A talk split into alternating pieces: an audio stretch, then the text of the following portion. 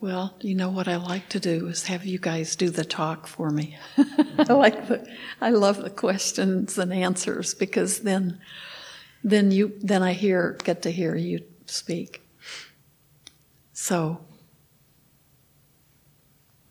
I'm open if anybody has something they'd like to talk about or something that they have a question about. Uh huh.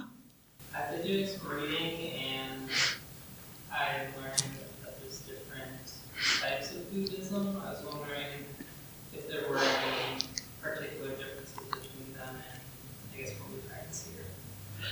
Well, the, the, the essence of most of all the forms of Buddhism, the, the essence is the same. I mean, the, the same Buddha is a teacher, and his basic teachings that we call the Pali Canon, those are the ones that we use primarily, um, are recognized by all the different forms of Buddhism.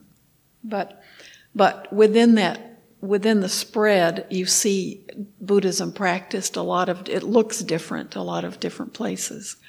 So, um, Buddhism left India less than a thousand years after the Buddha had died.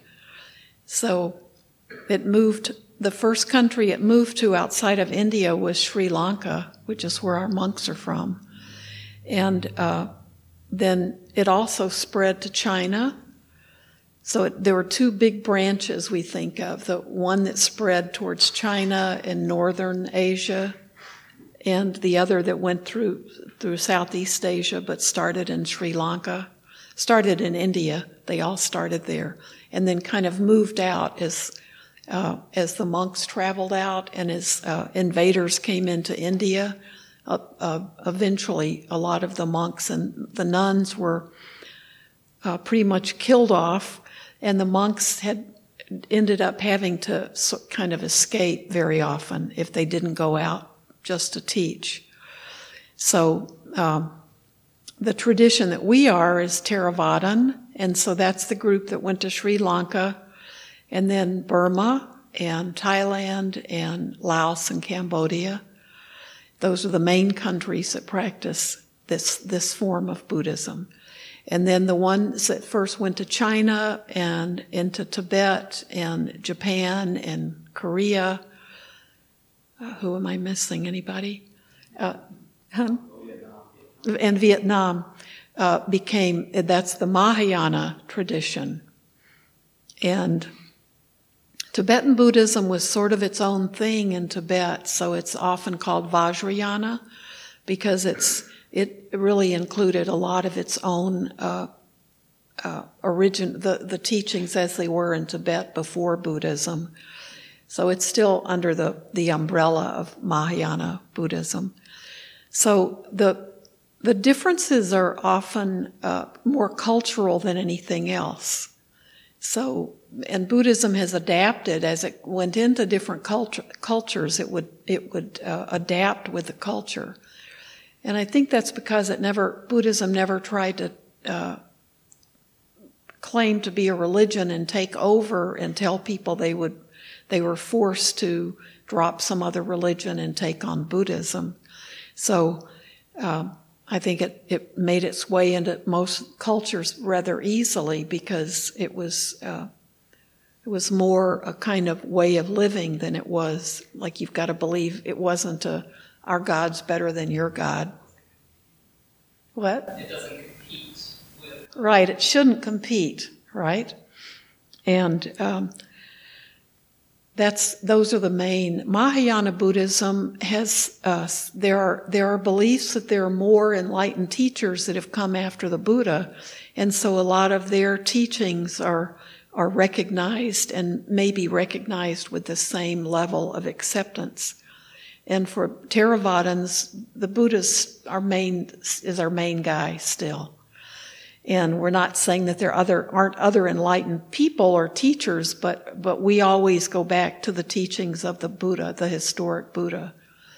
And um, that's what we, we focus on. That's, that's where our attention always is. What sect was Thich Nhat? Thich Nhat Hanh? He's still alive, isn't he? When you said what was he, he hasn't. Okay, he he's Vietnamese, so he was he's Mahayana in that tradition.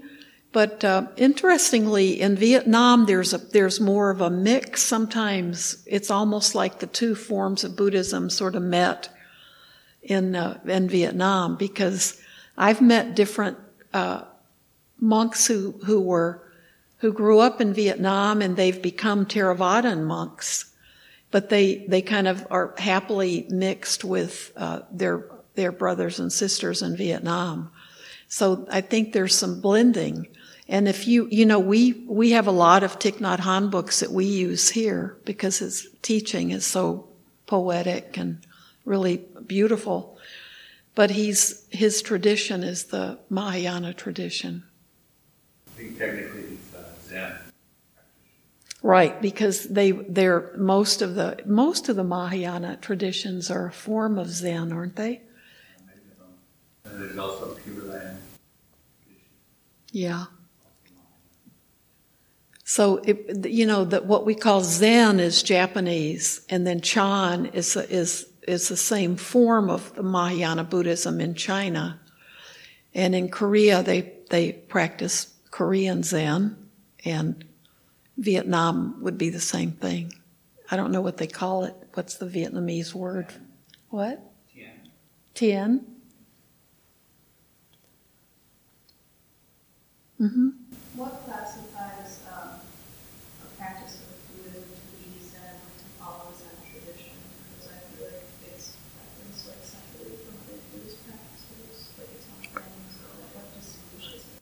Well, it, all all of the different Zen practices are considered Mahayana. Mahayana, but it's not it's not a separate thing. It's just a separate form of Buddhism. So I don't I don't. So if you're, um, I I don't know how to distinguish. I mean, the, the Tibetan Buddhism is not Zen. It doesn't, there isn't a form of Zen in that. But, and all Japanese who are Buddhist are not Zen. Uh, there are a lot of Pure Land Buddhist and, uh, mm-hmm. Um, I was reading recently about two schools about the Chinese variant of Zen that got taken to Japan. Um, that you know what sort of made them slightly different from one another was an attitude toward enlightenment. Um, one of the schools is Soto and Rinzai. Uh, I can't remember which is which of these beliefs, but one believes that enlightenment is a is something you reach gradually through time, while the other is a belief that it is sudden and instantaneous. Um, which doesn't really, you know, talk about like the process. That's just one like, you know, part of like their their schools. Um, I, I was reading about Bodhidharma, who, what I was reading, he, he's supposed to be like the one who took this form of Buddhism to China that originally, you know, uh, grow into something that was recognizable as that. Um, I think it was saying that there was a lot of focus on um, not sort of action in the uh, from a practitioner. There's a, story where he's talking to a, a distinguished Chinese nobleman or even emperor, someone with a lot of power, and the emperor asks him, "How much merit will I gain if I encourage the you know building of Buddhist schools, monasteries, and the translation of Buddhist texts from the Indian language into Chinese?" And he said, "Absolutely not." And to prove that point, he stared at the wall for nine years. Which is the story. Those are wonderful stories, aren't they? Yeah. And uh, I, I don't exactly know how that is then, but you know, it seems to be something that's that's very inward focused as opposed to a you know um, external interaction with the world. At least at, at its first steps, and maybe at its totality, it seems like a deeply inward journey. Um, and then you know, either maybe it's instant or gradual. That, that's about all. Depending on the school of the, of the teacher and lineage is real important.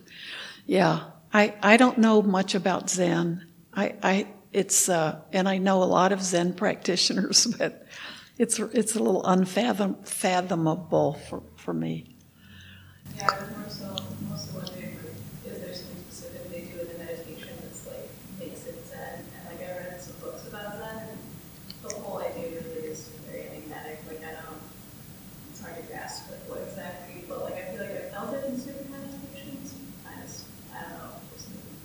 Well, their meditation is usually silent and, and longer than we than we will do. And but of course we do silent meditations and we do others, but Zen is probably more uh, you're just sitting longer periods of time without any kind of guidance.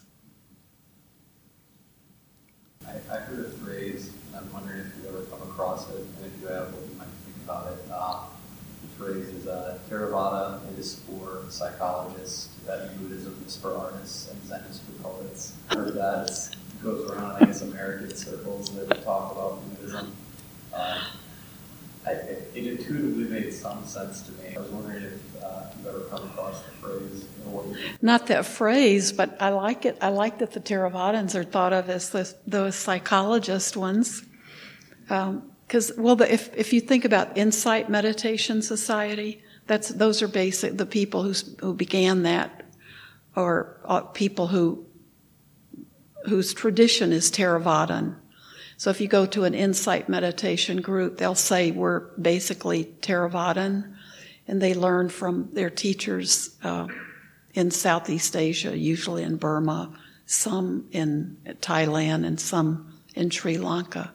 But a lot are psychologists. So a lot of the people who uh, it's a layperson led uh, group but their tradition is the same as ours. And the Tibetan, there's a lot of beautiful Tibetan art, and it's very, you know, it's very colorful and very.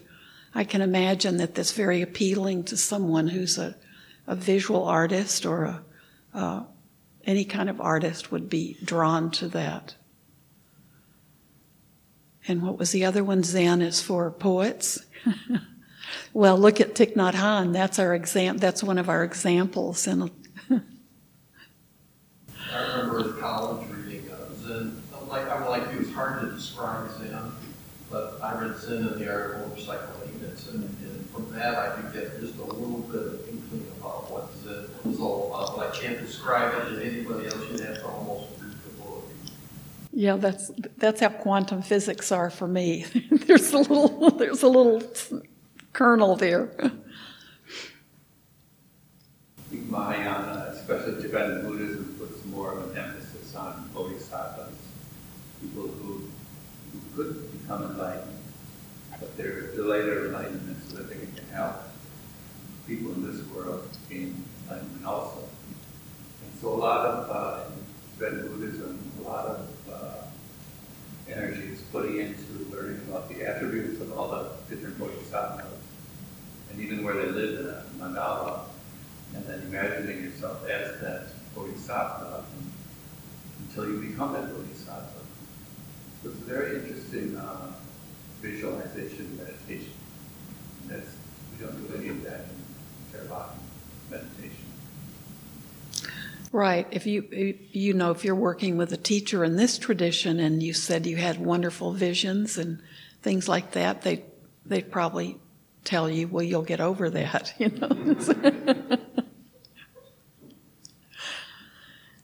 uh huh. So I know uh, here uh, the Bodhisattva vow has been offered and taken by uh, several practitioners, probably more than several. Uh, what is the difference in understanding of a Bodhisattva between Mahayana school and the Theravada school? You know, that's a good question. And I would love to ask Bhante Assaji, but he told me I can't do that to him anymore. um, I, I, think when we talk about it, we have we respect the the uh, bodhisattvas and a lot of and you know we have Kuan Yin, we have a uh, given by Malaysian students outside our temple, and uh, that's un, that that may or may not be unusual for a Theravadan temple to have a a bodhisattva outside um, or inside. But we we don't necessarily we don't have the teachings and the training that go with them like Todd's talking about. So, and when we talk about the the uh, bodhisattva precepts, the first time we did that, that was, was a little bit of a surprise for me.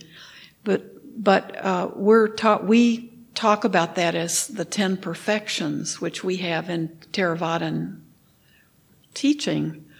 Um, so I think we use the term the bodhisattva vows maybe a little bit. It's a little looser than than it would be if you were a Mahayanan. I mean, it's. But I think I like to call those just the ten perfections. We take the training to work with those ten perfections. Um, so the difference is that we don't put the emphasis on those different bodhisattvas and, and do the training and the, you know, all the symbolism in them. And it's fine, but it's just not the focus that we have. Would you say it's somewhat parallel to uh, the way the Catholic Church venerates saints? Uh, Christ will be in the center. I don't you think that's even? Do you think that's a little bit the way it is, Todd? No. He was he was originally trained as a Tibetan Buddhist, so no. The saints are someone who lives in right, forever. And of course, in Buddhism, there is no living somewhere forever. Um, But other than that, And so the bodhisattvas are usually described as deities, although I think that's a bad translation, not deities or gods. like that. They are bodhisattvas. Um, and they can, in Mahayana teaching, they can emanate or um, come into reality anytime, any place, um, and help people, because that's their mission. So I don't think this, I think the that. I suppose the saints can pray to heaven, to God. I don't know. I'm not a Catholic, but they're not the same thing. well, they're sort of. I think they're sort of the same thing. I've been studying the, the uh, that a lot because I'm trying to make Buddhist holy cards, like the Catholic holy cards. To me, the, the, in that description, the bodhisattvas sound, if, you're going to make parallels or try to draw similarities between Catholicism and, and, and Buddhism, I think you see that as more of an angelic trait as opposed to a saintly trait.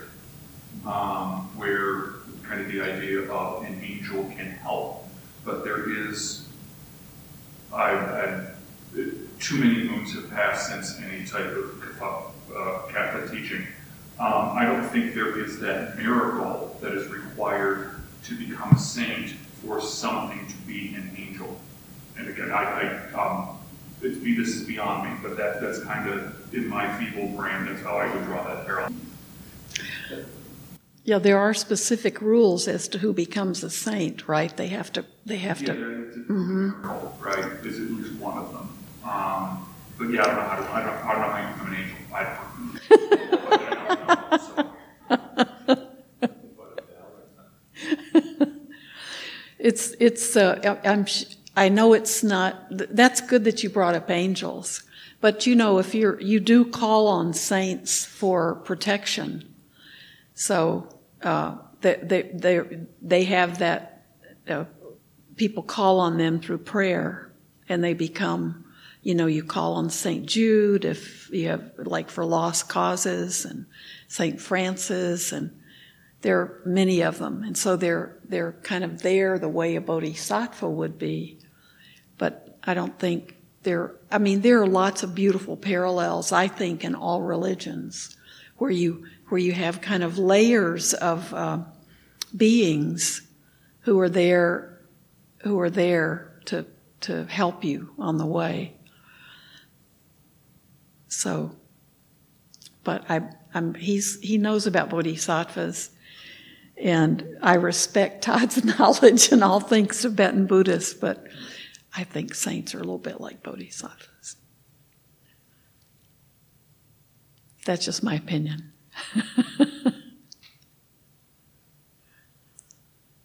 we need we there are a lot of Catholics who become Buddhist. I think we could have a good discussion around that if we had some. If you you were raised Catholic, Yes. You, yeah. You're probably going to find a very high number, um, would be my guess on all Well, because we're, like, geographically, we're located. Well, just the people who said they were, were raised Catholic is at least a third of this room. The ones that, yeah. So, yeah. I find the precepts very similar to the Ten Commandments. It's, uh, a lot of other things that are very similar to, to Catholicism. So uh, I think there's a lot of similarities, but there are there are a lot of differences. and a lot of differences, yeah, which is probably what makes it comfortable for.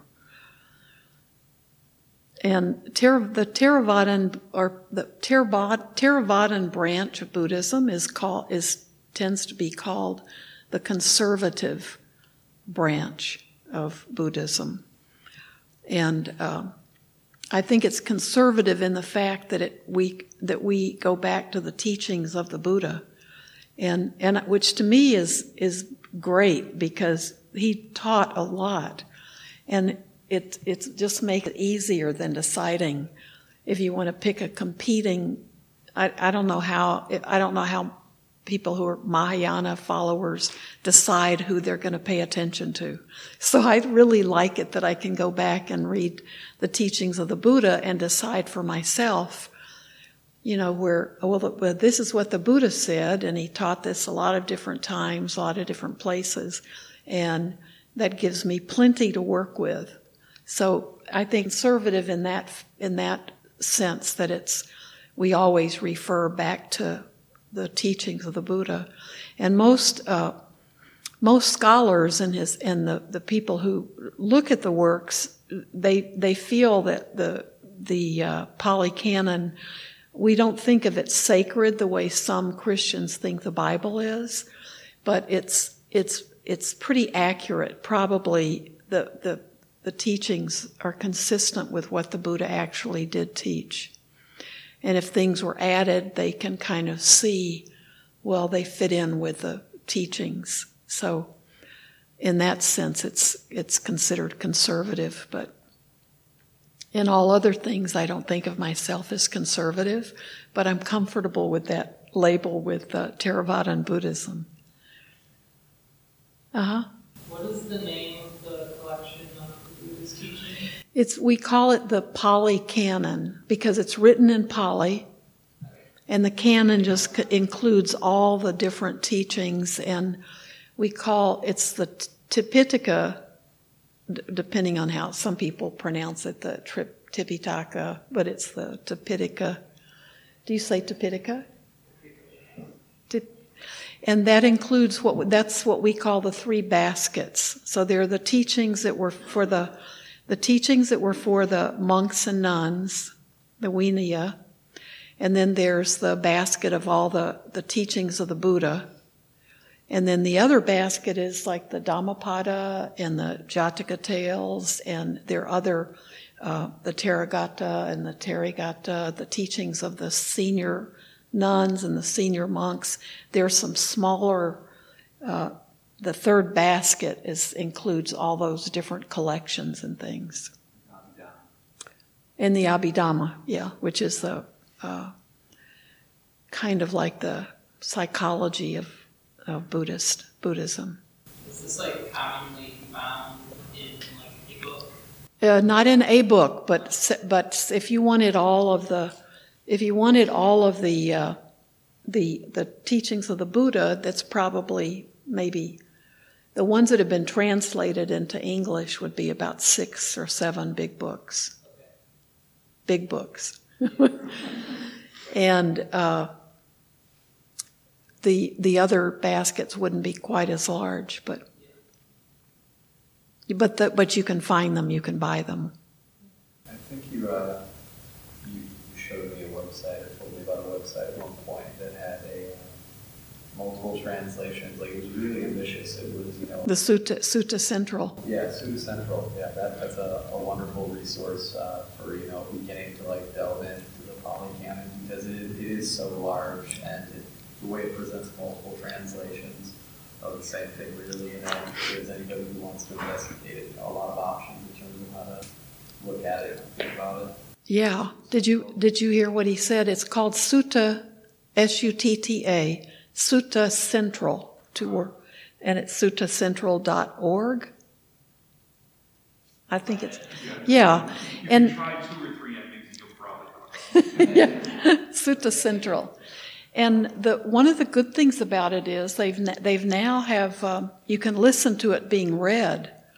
They've they've got it in in voices. I, so if you want to listen to the suttas, you can do that. But his goal is to put it into uh, the website is Bante Bante Sujato, who's an Australian monk.